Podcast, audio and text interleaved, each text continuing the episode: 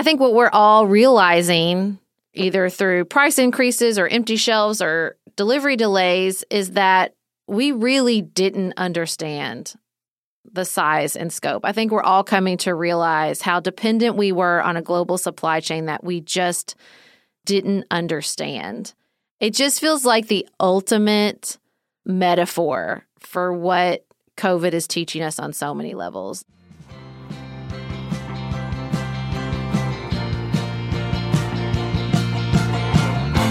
This is Sarah. And Beth, You're listening to Pantsuit Politics. the home of grace filled political conversations.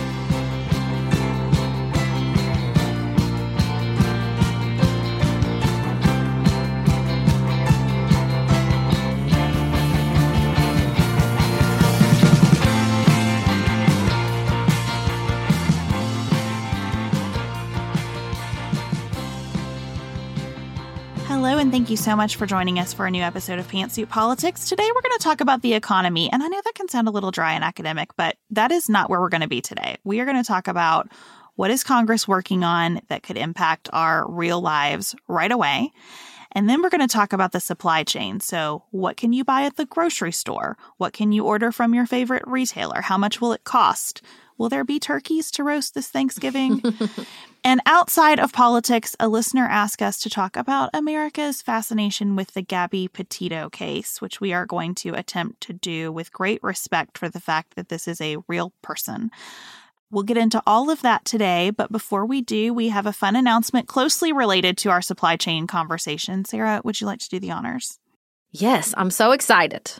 Several weeks ago, we told you we were coming out with a holiday gift guide because we felt like the biggest gift we could give to you is not necessarily just the recommendations, but getting it to you early and acknowledgement that the supply chain is jacked up.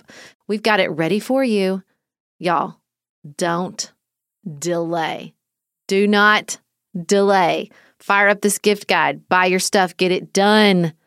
And Beth, I want to shout out a particular part of the gift guide that I'm proud of. Listen, it actually doesn't have to do with the global supply chain at all. I put a little section in my part of the gift guide for husbands or partners looking for presents for their their wives and spouses. And and let me just let me say it's not a it's not a physical present that you will need to order off the internet or depend on. I just said as plainly as I could, hire a house cleaner. This is what your partner wants. They want a house cleaner. That's it. Nobody wants an appliance. Nobody wants jewelry.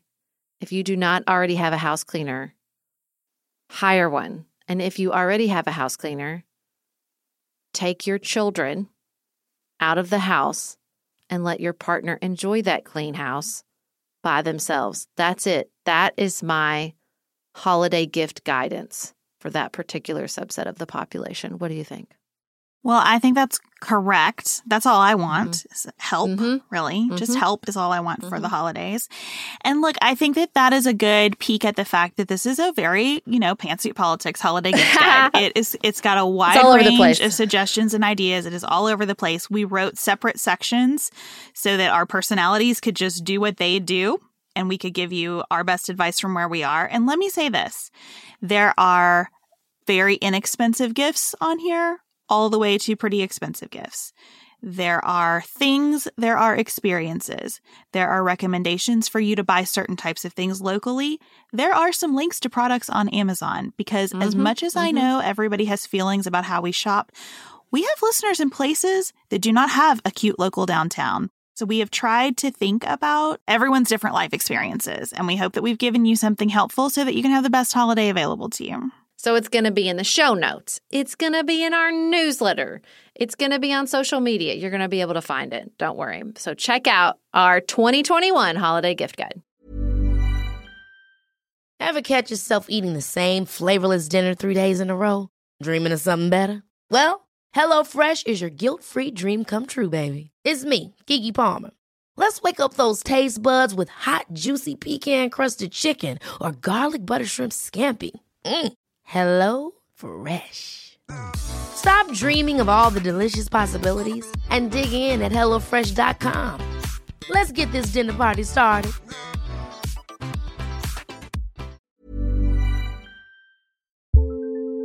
Do you want a bra that's sexy or a bra that's comfortable? Thanks to Third Love, you can have both. Third Love was started to take all the frustration, ick, and ugh out of bra shopping. That's why they make solutions for every bra problem, aka problems. Their bras make it easy to bring back perkiness you haven't seen since high school, get smoothing you know where, and have straps that actually stay put. Designed at their headquarters in San Francisco and made from premium materials, they put every style through hours of wear testing on real women, including themselves, before it's given the stamp of boob approval.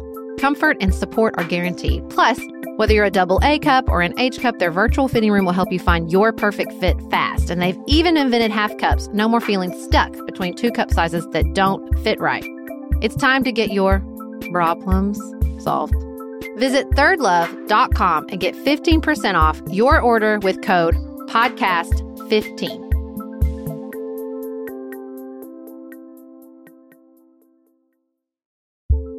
We are special breakfast people here at Pantsuit Politics, but not just when Beth and I are on the road.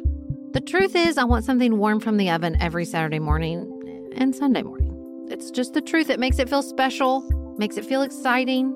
I don't want to work at it. So, the first time I ever saw wild grain, which is bake from frozen subscription box for sourdough breads, fresh pastas, and artisanal pastries, I was obsessed. You guys, I've been a member for over a year. It's amazing. It's so easy. Every item bakes from frozen in 25 minutes or less, no thawing required. You can fully customize your wild grain box. You can choose any combination of breads, pastas, pastries. You can even build a box of only breads, only pastas, or only pastries if you'd like. And for a limited time, you can get $30 off the first box, plus free croissants in every box when you go to wildgrain.com slash pantsuit to start your subscription. Sometimes I make one single croissant just for me because I want to feel special, and they're so good. You heard me. Free croissants in every box and $30 off your first box when you go to wildgrain.com slash pantsuit. That's wildgrain.com slash pantsuit, or you can use promo code pantsuit at checkout.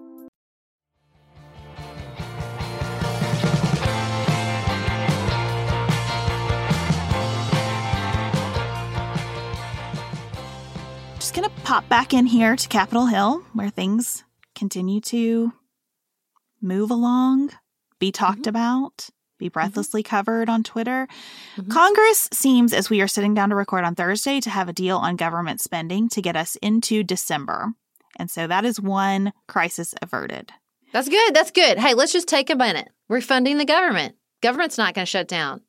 Yay. I would like to say, yay. As we are recording, there is a planned vote on the bipartisan infrastructure framework. How likely it is that that vote happens today and passes depends very much on who you're talking to. We had Senator Manchin put out a statement last night that has really ruffled some feathers. But we have Speaker Pelosi in a press conference today sounding very optimistic. She said, This is the fun part. You just got to keep at it. You need to think positively. And in addition to the infrastructure bill, she promises there will be a reconciliation bill, and she views that as the culmination of her service in Congress. Amazing. Now, while she was giving that press conference, someone asked Steny Hoyer, also in House leadership, if he thought there would be a, a passage of the infrastructure bill today, and he said, nope. So it's unclear, unclear what's happening with infrastructure as we are recording. And then in the meantime, Elsewhere, really have any progress to report on the debt ceiling discussions. Sarah, I'm wondering, as someone who has a lot of confidence and faith in uh, Democratic Party leadership and specifically the Speaker of the House to usher complex legislation through narrow majorities, how you're feeling about things. Yeah, I'm looking for that iron fist in a Gucci glove. Listen, she is not going to call us to a vote if she doesn't have the votes. She has made that abundantly clear. She does not do that. She does not bring major legislation just to have it voted down. Now, could she have shifted to a new strategy needed for these new and exciting times? Sure. Seems unlikely. Well, you'll know by the time y'all are listening to this, you'll know if they voted for it on Thursday. But I think watching her work those phones at the congressional baseball game was a sight to behold. She's on her cell phone, she's gesturing. Joe Biden was doing the same thing. He's lobbying hard, he's working the phones for this bill. So I'm feeling optimistic about the infrastructure bill. And I'm also annoyed by Manchin's statement, but think like he does this a lot. Like he issues statements, he talks publicly, puts all the words out there for people to soak up, and then often sort of pivots at the last minute. I'm less confident in Kyrsten Sinema and what she's going to do with regards to the reconciliation. I'm frustrated that both of them are saying no without saying what they want, but maybe they're doing that behind the scenes. We are only seeing what's happening publicly. We do not know what's happening with the negotiations behind the scene. And so I'm more hopeful about the infrastructure bill, still hopeful about the reconciliation package. The debt ceiling, I have trouble talking about because I get so angry about the Machiavellian machinations of Mitch McConnell. Ooh, that was very alliterative. I heard reporters talking this morning about how the White House felt more confident that they could strike a deal with Sinema than with Manchin. Hmm, interesting. And it seems like one of the sticking points with Manchin is some of the climate related provisions. Imagine that. Because he is from West Virginia, and Senator Sinema has said that the climate related provisions are very high on her list of priorities. And so, like you said, we don't know what's happening in closed door meetings. We do know that they're meeting. Sinema has been at the White House multiple times a day for several days. It does seem like she is working to try to accomplish something. I get that there is frustration with her. I get that a lot of people just don't like her. But it does seem like she is working towards some end, not just throwing up, this is too much money, this is the wrong time. Even as I read Manchin's op ed, and again, I know people are furious with him and that you just want to throw tomatoes at me when I talk like this. In broad strokes, he's not wrong about a lot of things that he's saying the fact that the government has spent an incredible amount of money this year and it's not all fully spent. The fact mm. that we are looking at some inflation. It is probably not a bad idea to let things settle a little bit before as everyone who supports the reconciliation bill touts, remaking the economy. Like, I think he's not wrong about some of his objections. And I appreciate that he continues to emphasize that reasonable people can sit down together and get something done here. I know that is not where a lot of the Democratic Party is on, on Manchin. But as someone who just kind of uncomfortably sits under the tent with y'all, I appreciate where he's coming from on some of these issues. The problem is now if we push a pause on the reconciliation package that Mitch McConnell insists is the only way to raise the debt ceiling, then we're past the deadline for the debt ceiling, which I have to believe is part of Mitch McConnell's original calculations. I am angry at Mitch McConnell. I am angry at Senator Sanders. I am angry at the Progressive Caucus. I have some frustration and anger with the moderates in the House, who I generally enjoy. I just want everyone to recognize that there are moments on the calendar, and we're in one of those moments when you can be mad at the system justifiably all day and still recognize that you have to work within that system. This is mm-hmm. one of mm-hmm. those moments where, yes, the system is broken. When it is this hard to ensure that the government doesn't have to furlough workers and pause the issuance of social security checks, something is wrong. And that's something transcends Mitch McConnell and it transcends the narrow majority that this country gave Democrats in the House and Senate. Something is wrong. And in that wrongness, we still have to keep things running. And yeah. I think that's why I just am willing to see some things get paused and reshuffled and reprioritized if it gets to some deal that looks like government functioning through all of this. And it's really hard for me as a person who is very open to the ideas in this reconciliation bill to feel amazing about going full steam ahead on that when we are in this extremely precarious position about just keeping the government funded and just keeping the United States from defaulting. This is an awkward segment for us because we know that so much can happen between the time we're recording it and the time that you're listening to it, but we did want to keep talking about it because it's extremely important not just politically, but in terms of the kinds of things we care a lot here about how government can work for us and how it can work better. So we wanted to spend some time here, but we're going to move on now to the supply chain. Why is it so hard to buy things right now and receive them in a timely manner? And why do they cost so much? We're going to get into that. Just finished A Court of Thorns and Roses and craving another fantasy world to devour? Dipsea's got you. Dive into spicy enemies to lovers' tales or embark on an epic romance between immortal fae and sworn foes. They've got fantasy romance stories perfect for your morning walk, late night, or long bath. Dipsea is an app full of short, spicy audio stories. They bring scenarios to life with immersive soundscapes and realistic characters.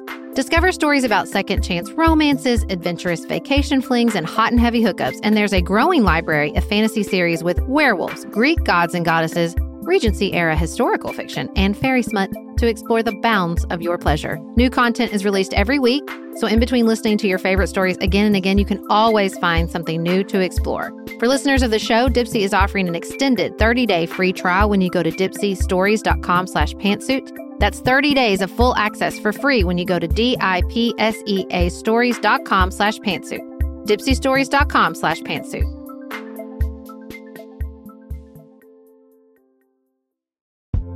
If you're looking for a very quick salon quality, but not salon priced manicure, Olive and June has you covered. We've talked about Olive and June's Mani system before. It has everything that you need for a professional manicure in one box, salon grade tools, your choice of six polishes. Those polishes are going to last you for seven days or more. The cost breaks down to about $2 a manicure. Olive and June also has press ons if you want. What I love though is that Olive and June each season is coming out with new colors, and I just got a set of spring and summer colors in quick dry polish. They say this dries in about a minute. It seemed dry to me in about 30 seconds. It was not kidding about being quick dry. I also love the light colors in this set. There is a huge range. My favorite one is called Kitten. It's like a pinkish gray.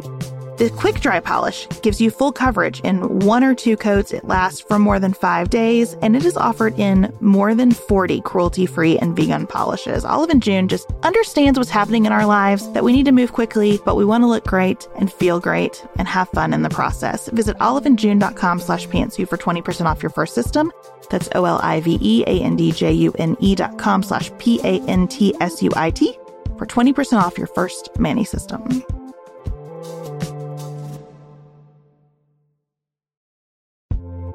This show is sponsored by BetterHelp.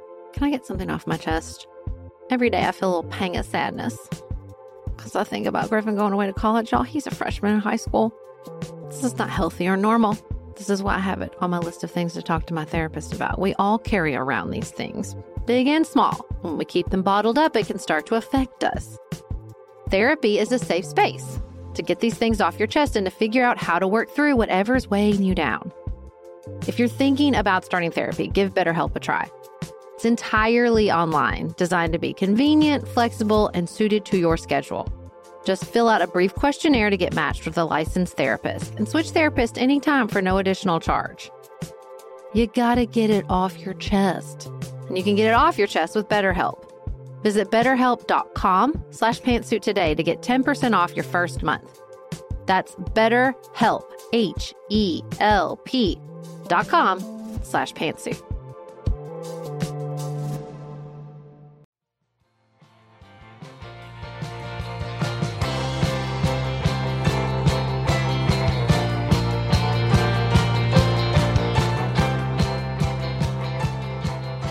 Beth, I ordered a piece of furniture in, uh, gosh, I believe it was July.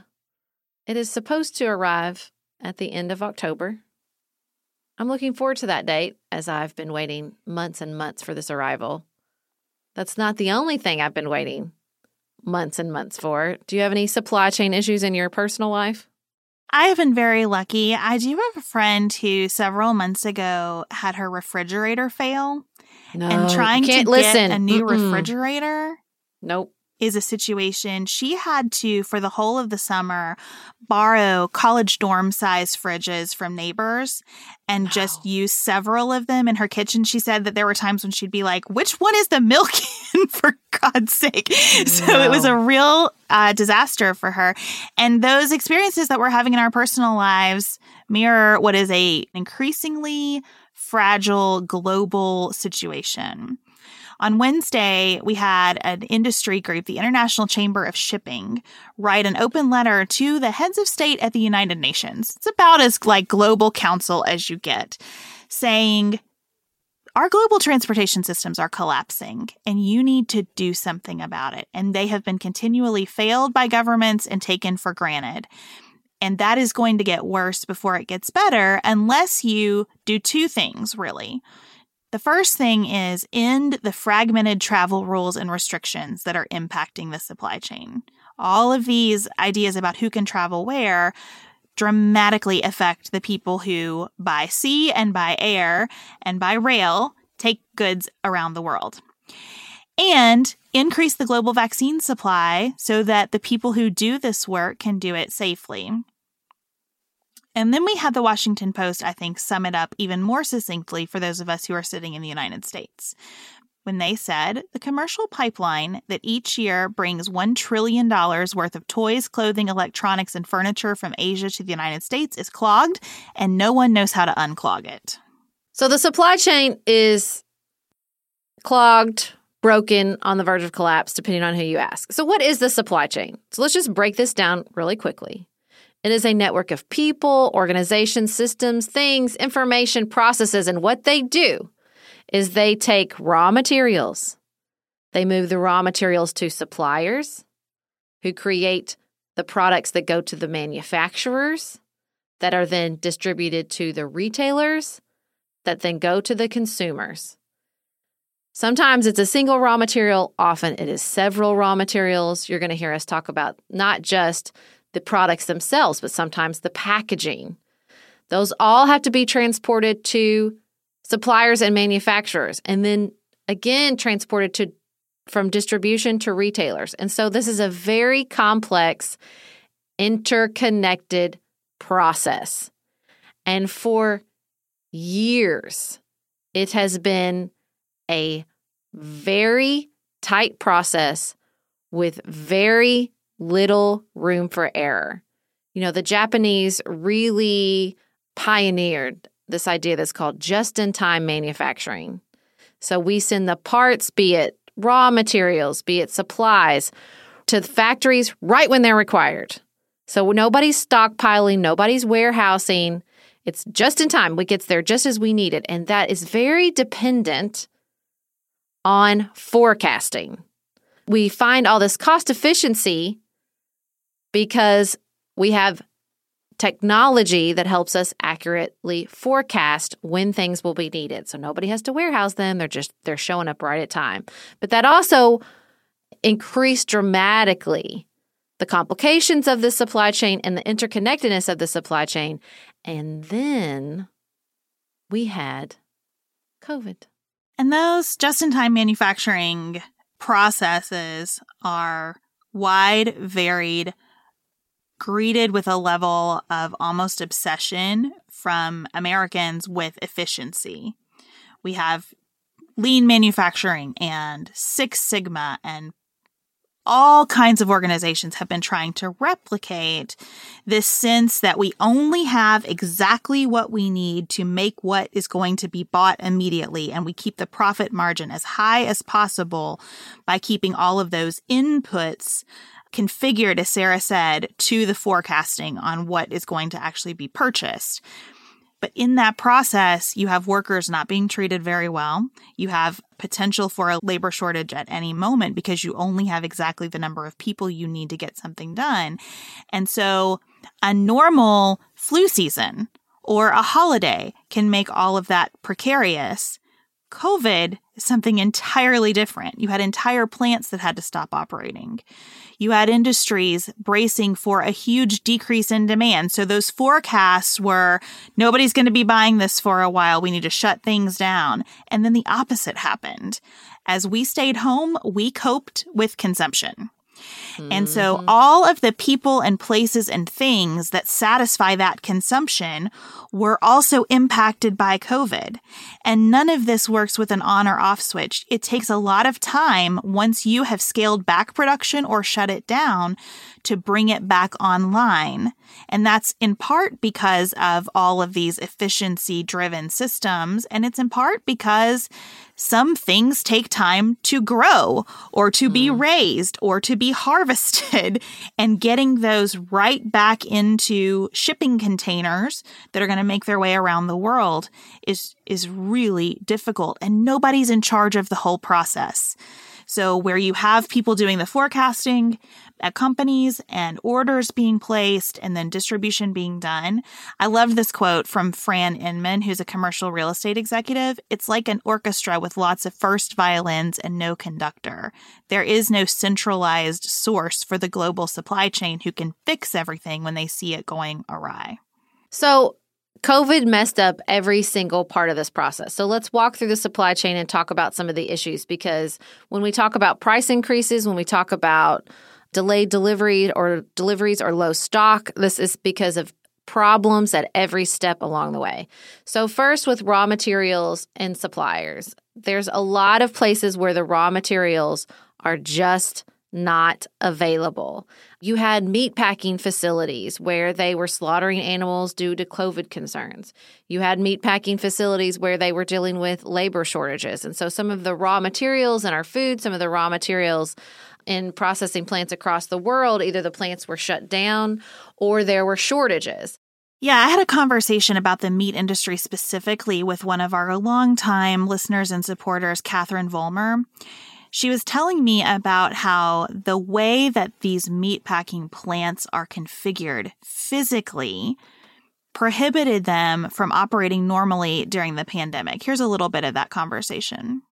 My expertise is in meat last summer, quite a few packing houses were hit with a wave of COVID. They were one of the first groups to be hit. And I know the majority of your listeners have no expertise or experience with packing houses. They are very wet environments. Uh, people work very closely together. And as automated as those are, it's hard to space people out and keep the levels of production as high as they need to be to provide the raw meat needed for the chicken you see in the grocery store to the raw materials that go into hot dogs and frozen dinners and the like. And Sarah, this helped clarify not just the meatpacking industry for me, but lots of production facilities going offline, right? Because when so much of the facility depends on very expensive equipment on a line where people are spaced to get the thing done as fast as humanly possible, it makes sense that you can't just walk in and say, nope, everybody's got to be six feet apart. Mm-hmm. Yeah, the whole entire factories are built Again, with that emphasis on productivity, effectiveness, just in time, no waste, no warehousing, no margin.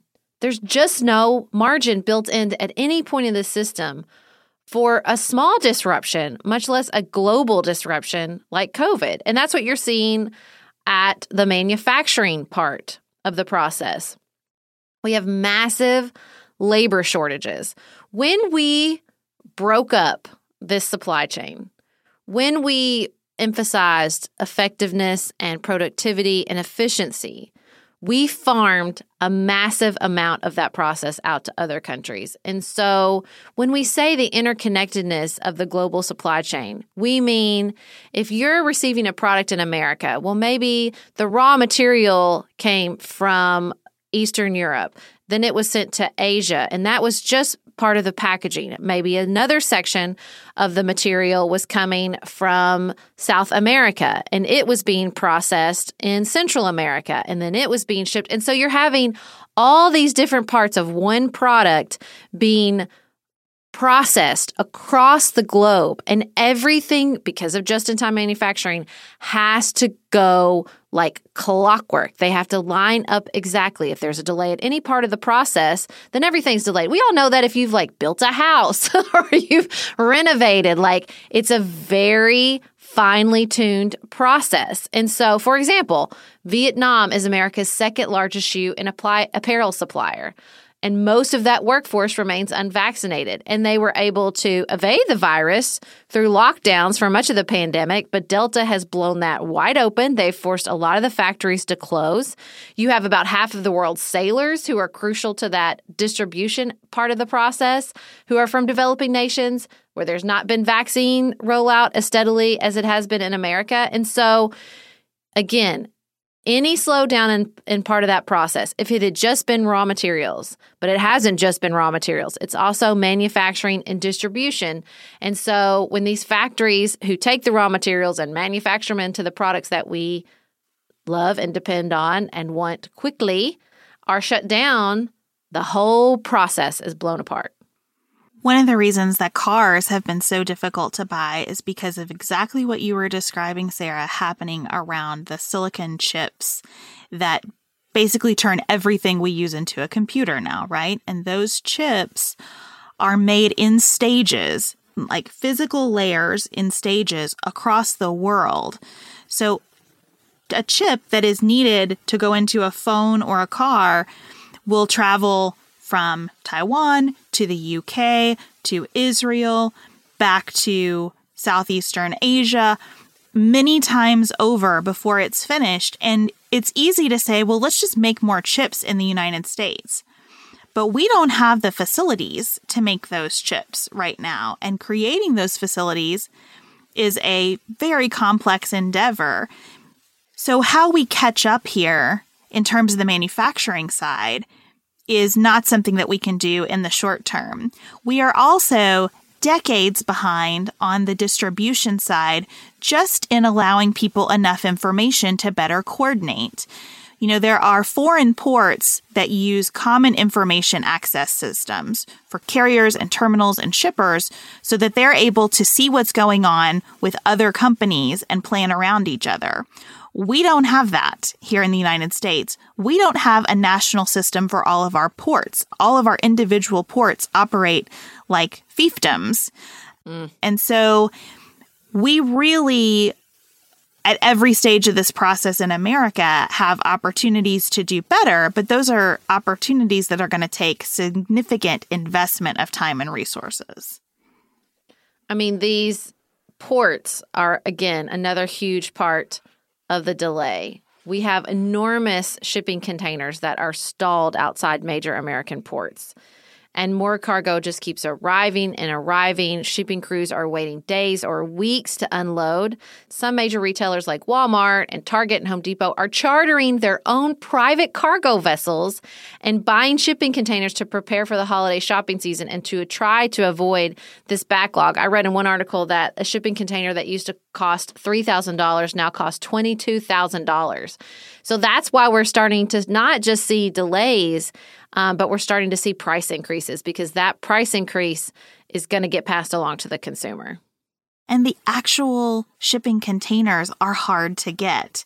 There are issues with just what do we wrap this meat in? What what kind of tray mm-hmm. can we use for it? Like in every industry, those inputs to the products that I never think about, boxes and tape, are a struggle. And all of that sits under, on top of, around a labor shortage at every piece of this process as well. One of the things that I learned from my conversation with Catherine is that in the United States, we've had for years a critical shortage of truck drivers, and that's only gotten worse during the pandemic. So, the truck driver shortage, I've been dealing with that for years. There are not enough truck drivers there are not enough people with professional driver license period. You see that with school bus drivers everywhere across the board. The truck driver population is aging as well and eventually they're going to get to the point where they're retiring too and i don't see a lot of young drivers filling that gap. And then we also have labor shortages along other parts of the retail process where people can't find workers in restaurants and grocery stores. We talked about this on the show that this is in part because of the, I mean, all but complete halting of immigration during the Trump administration. So there's a shortage of immigrant workers. There's the relief from poverty as a motivator to take these low income jobs provided by the federal government during COVID. Again, this is just one more step in the process that was running with no margin where it needed margin, basically.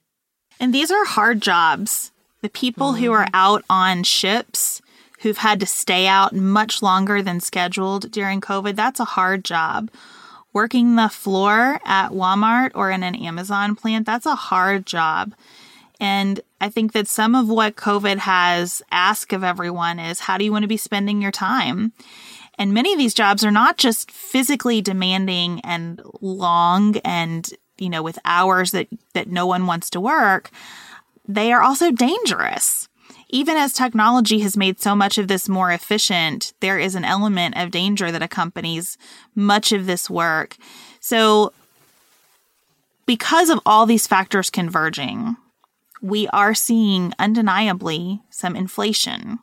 The cost of goods was up 5.4% in July from the same period a year ago. And this happens for a lot of reasons, and we've got them all happening right now. We have increased consumer demand, we have uh, a spike in other costs because of all of these shipping issues, we have an overwhelmed logistics network. And all those factors converging are why we're seeing prices going up. And there is just not an easy solution. And this is not just an American problem. You know, Sarah, to your point about immigration, the United Kingdom is issuing a lot mm-hmm. of temporary visas to let people come in and help with just the kind of work that we've been talking about because they know that, especially with the holidays coming up, the pressure here is only going to intensify. They're also experiencing like massive gas lines and gas, not because there's a gas shortage, but because of the driver shortage. The lines rolling out of the uh, petrol stations, I guess we should say, since it's the United Kingdom, are something to behold. And look, I just, I remember several years ago when I was driving through Southern California with my friend Dave, and we went through the port of Los Angeles. And I thought, oh my God, I, it felt like I had arrived on a, another planet. The size and scope of that port and the shipping containers blew my mind. And it was like the slightest glimpse into the fact that, as far as like global logistics were concerned, I didn't have a clue. I think what we're all realizing, either through price increases or empty shelves or delivery delays is that we really didn't understand the size and scope. I think we're all coming to realize how dependent we were on a global supply chain that we just didn't understand. And it was a global supply chain built on infinite growth, infinite efficiency, as opposed to margin and disaster preparedness. It just feels like the ultimate metaphor for what COVID is teaching us on so many levels that, like, the old ways are gone, that we live in a new world now. And the realities of that world that we had been avoiding or ignoring are slapping us in the face in a way that we can no longer turn away from. I agree with that. And I also find it deeply unsatisfying because I don't know what the answer to that is.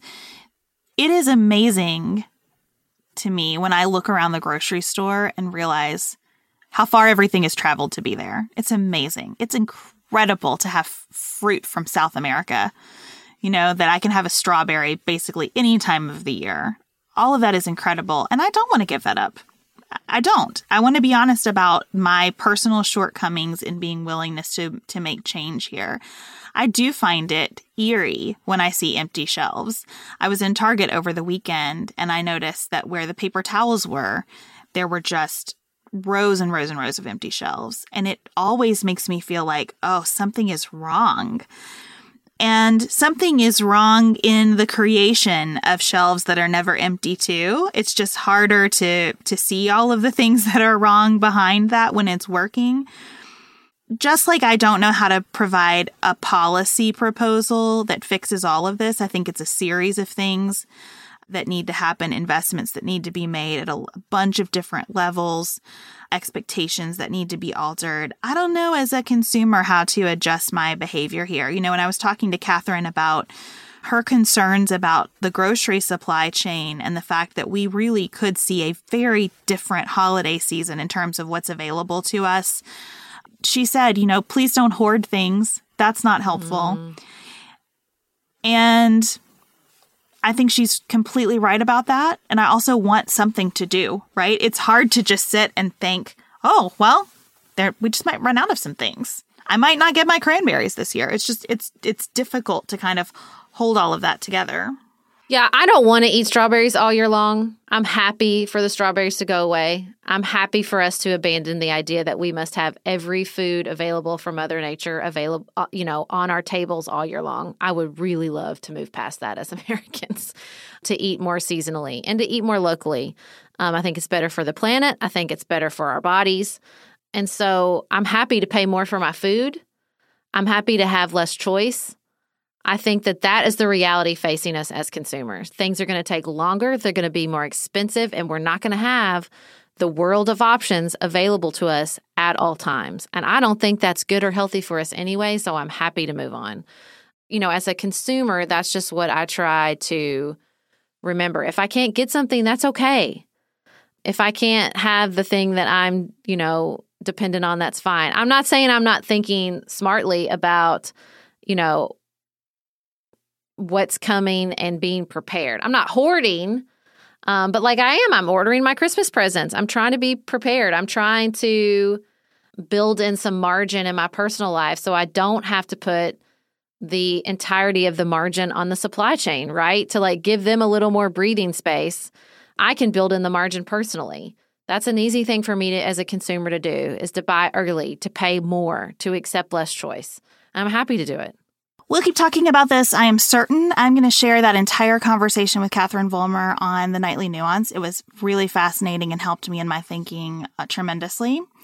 And we appreciate all of the listeners that we've heard from on this topic. Many of you are out there living this reality every single day, and you sharing your mm-hmm. expertise with us has been extremely valuable. Sarah and I have talked many times about our desire to age as gracefully as possible, and skincare is a huge piece of that. I spend a lot of time and money thinking about my skin, and I have added Ritual to my routine, which just gives me a lot of comfort. Ritual is here for us. They have created a wrinkle support skin supplement and conducted clinical studies, so we know it's working. They're taking the guesswork out of skincare. Ritual Hyacera is one of several Ritual products that I love. I take the daily multivitamin, I take a probiotic, and Hyacera is that once daily skincare supplement that is clinically proven to reduce wrinkles and fine lines and increase skin smoothness in 90 days. I recently met a friend for the first time in person as opposed to online. And we were discussing the fact that I am 43, and she said, I cannot believe how young you look. And I thought, thank you, Ritual, for that. Start Hyacera to help minimize wrinkles without compromising on clean science. Hyacera from Ritual is a clinically proven skin supplement you can actually trust. Get 25% off your first month for a limited time at ritual.com slash pantsuit. Start Ritual or add Hyacera to your subscription today. That's ritual.com slash pantsuit for 25% off.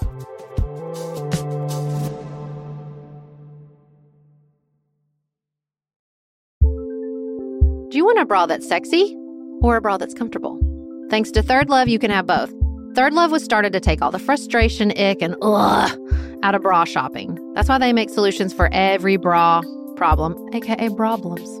Their bras make it easy to bring back perkiness you haven't seen since high school, get smoothing you know where, and have straps that actually stay put. Designed at their headquarters in San Francisco and made from premium materials, they put every style through hours of wear testing on real women, including themselves, before it's given the stamp of boob approval. Comfort and support are guaranteed. Plus, whether you're a double A cup or an H cup, their virtual fitting room will help you find your perfect fit fast. And they've even invented half cups. No more feeling stuck between two cup sizes that don't fit right. It's time to get your problems solved. Visit thirdlove.com and get 15% off your order with code podcast15.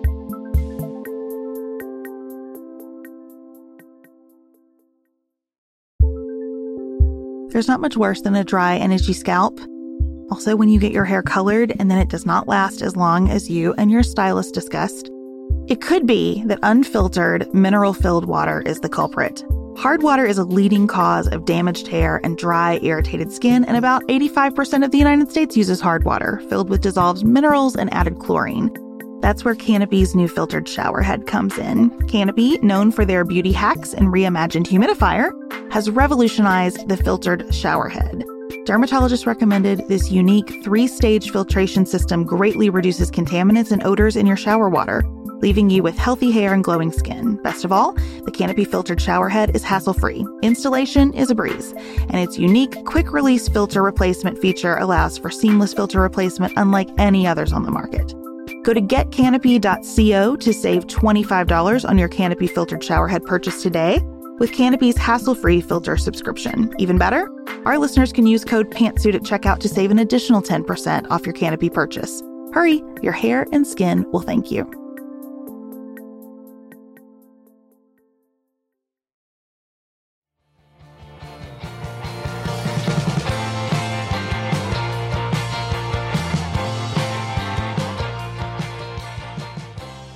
Sarah, what's on your mind outside of politics? Listeners have been messaging us about the Gabby Petito case. For those of you who have not been following along or have avoided this by some media cave you live in, uh, Gabby Petito was a van life YouTube influencer. She hit the road with her fiance and then disappeared. The internet took great interest in her disappearance. And since the story broke, sadly and tragically, they have since found her body. And I believe currently her fiance is on the run. Last I saw, Dog the Bounty Hunter was uh, looking for him. And so it's it received a lot of coverage, I think, because of the sort of breaking news component that it was happening live as we were all watching the sort of internet detectives were breaking the case and they were putting the clues together. But it also received a lot of coverage and a lot of criticism because so often the crimes and disappearances that capture the na- nation's attention, the victims are white women, whereas women of color who disappear or who are murdered do not capture the same level of media attention. And so we've had lots of people ask what we think about this whole controversy about the uh, you know the sort of true crime obsession with this case and with others and the, the discrepancy in coverage one of the best things that I think that you've said, Sarah, recently was that Twitter wants everything to be one thing, that their, Twitter wants everything to have one answer. And I think that that is a social media trend. And so it is tempting to want to take this one real woman's life and her mm. real family's grief and story and say, how do we check all the boxes on all the cultural things we're wrestling with around this one family? Yeah. This one woman's life and tragic death cannot hold all of our feelings about America's obsession with true crime. It cannot hold all of our feelings mm-hmm and questions about the way that we attach to internet celebrities. It cannot hold everything that we still need to work through about our criminal justice system or about systemic racism. It just can't do it. And so I struggle with even talking about this because there are so many people who loved her in real life and people who loved her online. And I don't want to diminish that because there is a connection between people and the folks that they follow that has, you know, lots of complex factors in it, but it is still a real connection that that encompasses real grief. And I just think it's unfair to this family to try to work out all of that stuff around what is an active investigation into a real person's death. Yeah. We talked about true crime on a show probably a couple years ago. We'll put it in the show notes. Because full disclosure, neither you nor I listen, watch, consume true crime entertainment. It is not my idea of entertainment. I do not enjoy it. I understand the real psychological impulses, particularly among women, um, to consume this particular type of media. And we talked about that in the show that there is this like psychological need to practice, to acknowledge that women are in danger, to practice what you would do, to calm your anxieties in a weird way by working through true crime entertainment. And I get all that. And I'm not, it's not what I do, but I understand the impulse. But it's like you said, you know, anytime there is this a woman's death we're obsessed with, it's never, it's not because our culture just radically values women's lives. Is there a systemic racism component? Absolutely. Are white women's val- lives valued, particularly in media coverage, at a higher rate? Yeah, of course, I think that there is an obsession with white women, but it's always because it's holding something else. It's not because we, like I said, like radically value that in particular life. It's because it's wrapped up in something else that we're working out, right? Like it's wrapped up in motherhood, or it's wrapped up in, you know, the sort of the middle class existence, or it's wrapped up in sort of the the moralness of certain sexual behaviors. Like it's always holding something else and it's just wrap and we're using this individual woman's life to work that out. And I think in this case what's sort of meta about it is that does seem to be a cultural conversation about true crime. Again, because I think it was unfolding live and that you had this internet sort of detective work going on. My husband said, I'm so, because my husband is even more sort of opposed to true crime content than I am. And he was like, it feels like true crime is jumping the shark finally. It feels like we're finally having this moment where, like, why do we do this? Why do we watch all this? Why are we obsessed with this? Is this good? Is this healthy? Is it helping the families or the victims or the criminal justice system in any way, shape, or form? And I think those are important questions without easy answers.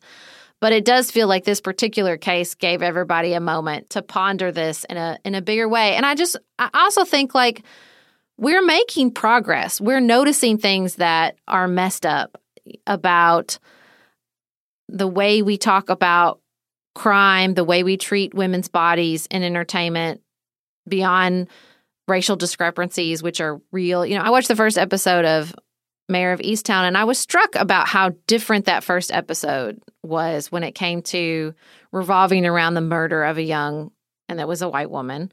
But like, it feels like, you know, in the CSI days, you just, the, the woman was nothing but a body. Like that was it. You saw the dead body and then we went from there.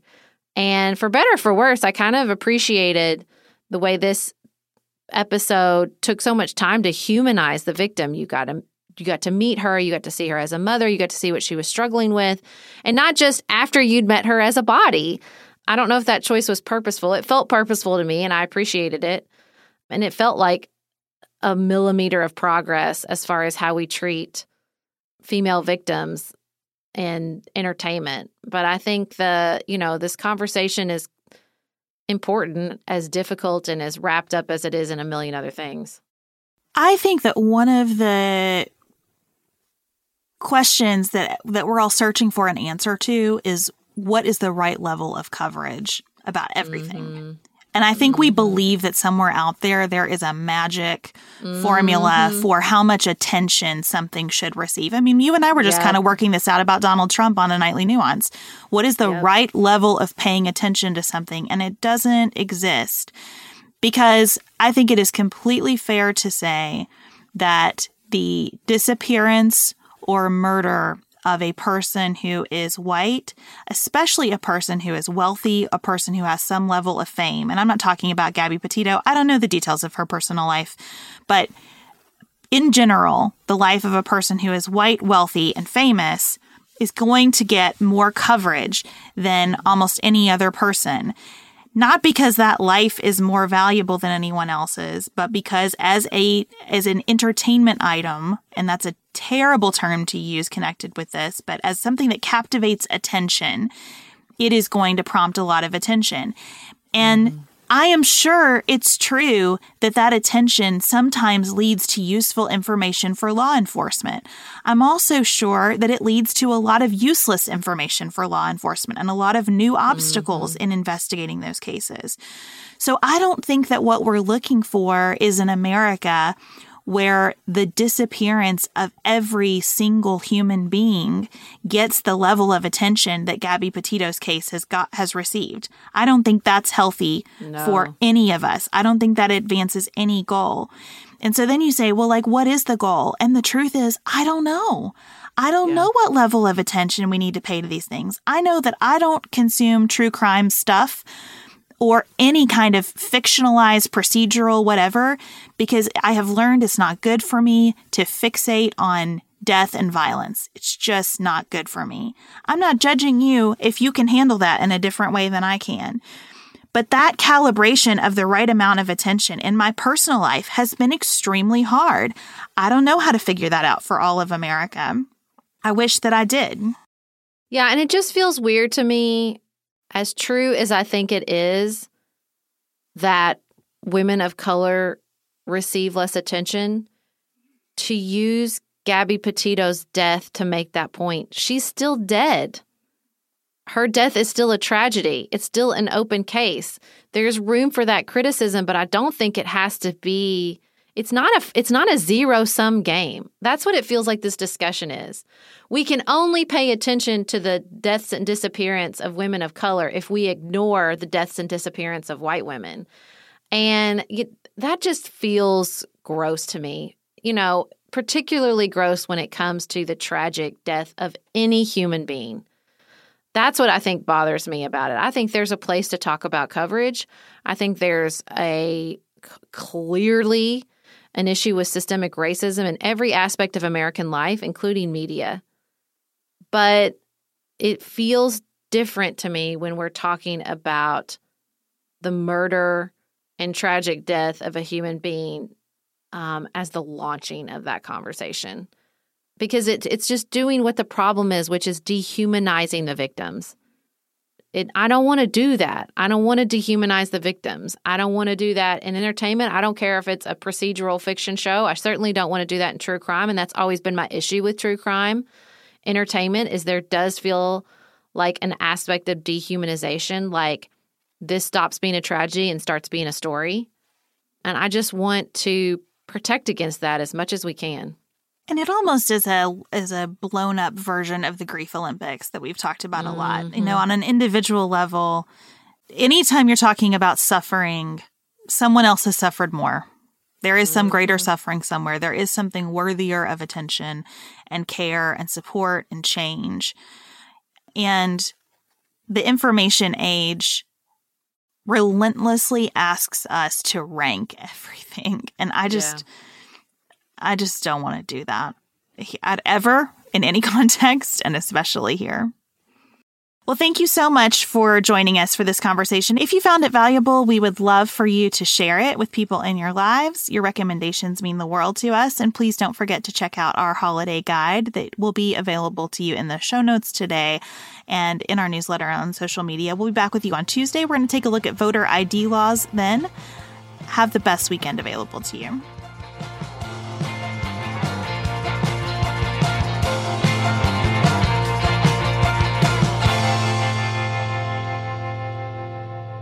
Pantsuit Politics is produced by Studio D Podcast Production. Elise Knapp is our managing director. Megan Hart and Maggie Penton are our community engagement managers.